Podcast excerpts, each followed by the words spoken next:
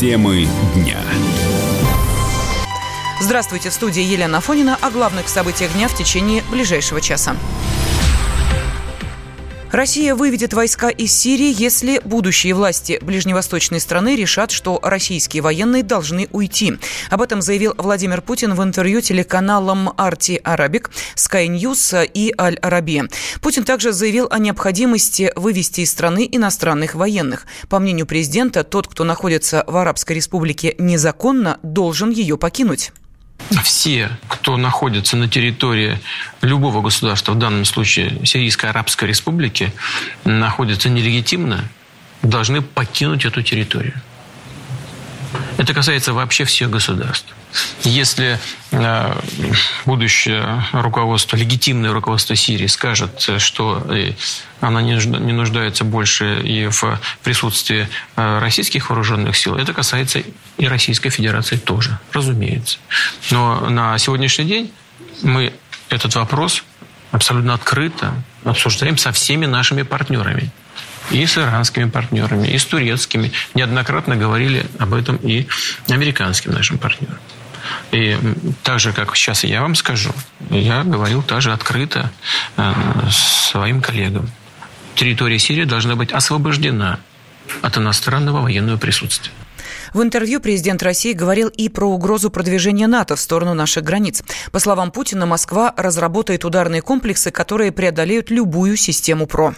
НАТО, Североатлантический союз, начал продвигаться далее. Не чувствуете ли вы угрозу в виде этого движения в сторону ваших границ? И как будете реагировать на это? Чувствуем, конечно. Это, э, мы всегда это чувствовали, всегда об этом говорили. Потому, а нам все время отвечали, что вы не бойтесь, это не против вас.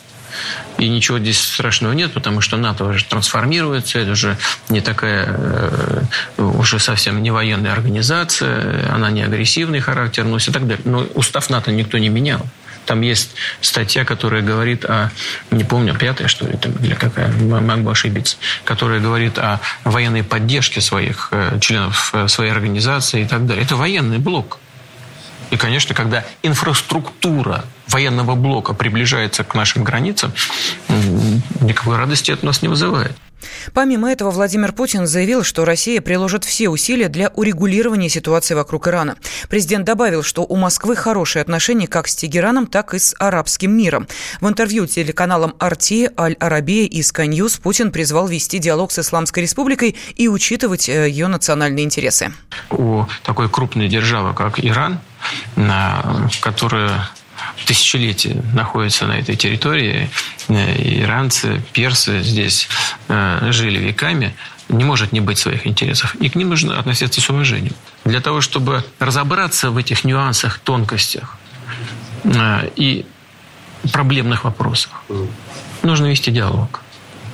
Без диалога невозможно решить вообще ни одной проблемы. Поэтому я представляю себе, что могу разделять озабоченности и Арабских Эмиратов, и Саудовской Аравии. Но решить вопросы между двумя государствами могут только сами эти государства. Что касается России, то мы будем делать все для того, чтобы создать для этого, для такой позитивной динамики необходимые условия. В беседе с журналистами глава российского государства также затронул, в частности, ситуацию на Ближнем Востоке и отношения с Саудовской Аравией. Не обошли вниманием и обвинения России во вмешательстве в американские выборы. Вы, извините, вы Russia Today работаете? Да, Russia Today. Вот благодаря таким, как вы, на Россию будут обвинять в том, что мы вмешиваемся в выборы. Потому что вы сейчас допустили переизбрание Трампа. Скажут, ага, это уже... элемент вмешательства со стороны России в предвыборную кампанию. Полную версию интервью президента России трем телеканалам читайте и слушайте тринадцатого октября. В Пентагоне заявили, что Турция обстреляла войска США в Сирии. Один из снарядов взорвался в нескольких сотнях метров от места, где находились военные в районе города Кобани, отметили в ведомстве. Пострадавших среди американцев нет. Свои позиции они не покинули. По некоторым источникам речь идет об американском подразделении специального назначения. В военном ведомстве США отметили, что Вашингтон по-прежнему выступает против вхождения турецких сил в Сирию, особенно против операции Анкары рядом с местоположением американских военных. США требуют, чтобы Турция избегала избегала действий, которые могут привести к принятию незамедлительных оборонительных мер. Эксперт Международного института гуманитарно-политических исследований Владимир Брутер считает, что этот обстрел не отразится на отношениях США и Турции. В короткой перспективе это, скорее всего, никак не скажется, потому что Трамп попробует эту тему не педалировать. Он будет сталкиваться с давлением со стороны Конгресса и демократов, вынужден будет как-то реагировать. В целом они будут требовать, чтобы Турция закончила операцию как можно быстрее. И я думаю, что и Турция будет пытаться закончить ее как можно быстрее, если это не перейдет во что-то долгоиграющее, сильно кровопролитное. Запад на это просто закроет глаза. девятого октября президент Турции Реджеп Тайип Эрдоган объявил о начале операции «Источник мира» на севере Сирии. Она направлена против запрещенной рабочей партии Курдистана и террористической группировки «Исламское государство». Турецкая авиация в тот же день нанесла удары по сирийским городам, расположенным на границе двух стран. Позднее было объявлено о начале наземной части операции. Предполагаемого убийцу Лизы Киселевой тайно вывезли из Саратова. Михаил Туватин сейчас в изоляторе Энгельса. Полицейские перевезли его туда, чтобы жители города не смогли напасть на подозреваемого. Также приняты меры, чтобы его не тронули и заключенные. Туватин содержится в отдельной камере. После убийства девятилетней Лизы Киселевой в Саратовской области проверят подходы ко всем школам и детским садам. Их безопасность оценит специальная комиссия. Девочка пропала по дороге в школу. Ее искали больше тысячи местных жителей, полиции и спасатели. Тело ребенка в ночь на пятницу обнаружили в одном из гаражных массивов. Подозреваемый был ранее судим за совершение тяжких преступлений. На допросе он признался в убийстве, но сказал следователям, что жертву свою он не знал. Вы ее до момента встречи видели когда-нибудь? Знали? Вот вы просто сейчас Елизавету назвали. Нет, это я уже то, что из ориентировки, которая развешивалась на столбы. Вину в совершении убийства малолетней да. девочки признаюсь? Да. Садина воскаиваетесь? Да. Мать подозреваемого в убийстве девятилетней школьницы Ольга Туватина рассказала о своем сыне Михаиле. Кадрами ее беседы с журналистами поделился телеканал эр ти. На вопрос о том, в курсе ли она, что сына обвиняют в убийстве, женщина заявила, что это неправда. А сына давно видели? Сына? Вы знаете, что его обвиняют в убийстве? Ой, ну хватит вам. Ну, это же правда. Сегодня официальная информация появилась, что вашему сыну предъявили обвинение в убийстве. Ой, ну хватит сегодня. Человек на работу ходит. Это неправда? Конечно, нет. А почему?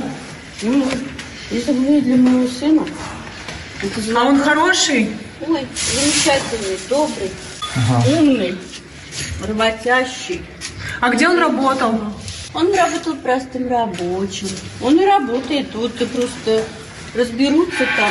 Как думаете, почему сын пошел на такое? О чем говорят сейчас все? Я на этот вопрос не могу вам ответить, потому что ничего такого, как вы говорите, нет тут. Отец Михаила Туватина заявил, что не желает знать своего сына. Об этом сообщает телеканал «Звезда». По словам мужчины, он развелся с супругой и ушел из семьи задолго до совершенного преступления. Все это время он не поддерживал отношений с сыном.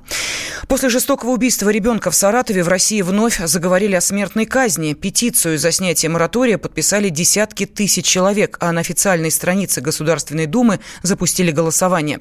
Судя по цифрам, около восемьдесят процентов опрошенных выступили за возвращение смертной казни для убийц детей и педофилов. Около семнадцать процентов оказались против. В свою очередь, пресс-секретарь президента Дмитрий Песков заявил, что в Кремле не обсуждают возможность возвращения смертной казни. Родственники убитой девятилетней девочки объявили сбор средств на ее похороны. Об этом сообщила детский омбудсмен в регионе Татьяна Загородняя. Власти пообещали помочь семье Лизы Киселевой. Жители города несут цветы и игрушки к школе, где учился ребенок. Темы дня. Зуб даем. Всем, всем, всем. Только в октябре. Установка коронки всего за одиннадцать тысяч пятьсот рублей. Можно в рассрочку. Гарантия до пятнадцати лет. Изготовление за три дня. Подробности по телефону сто тридцать два тридцать девяносто. Код четыреста девяносто пять. На связи круглосуточно. Звоните сто тридцать два тридцать девяносто. Код четыреста девяносто пять. сто тридцать два тридцать девяносто. Красивая улыбка бесценна. Имеются противопоказания. Необходимо проконсультироваться со специалистами по применению услуги. Срок действия акции с первого по тридцать первое октября две тысячи девятнадцатого года.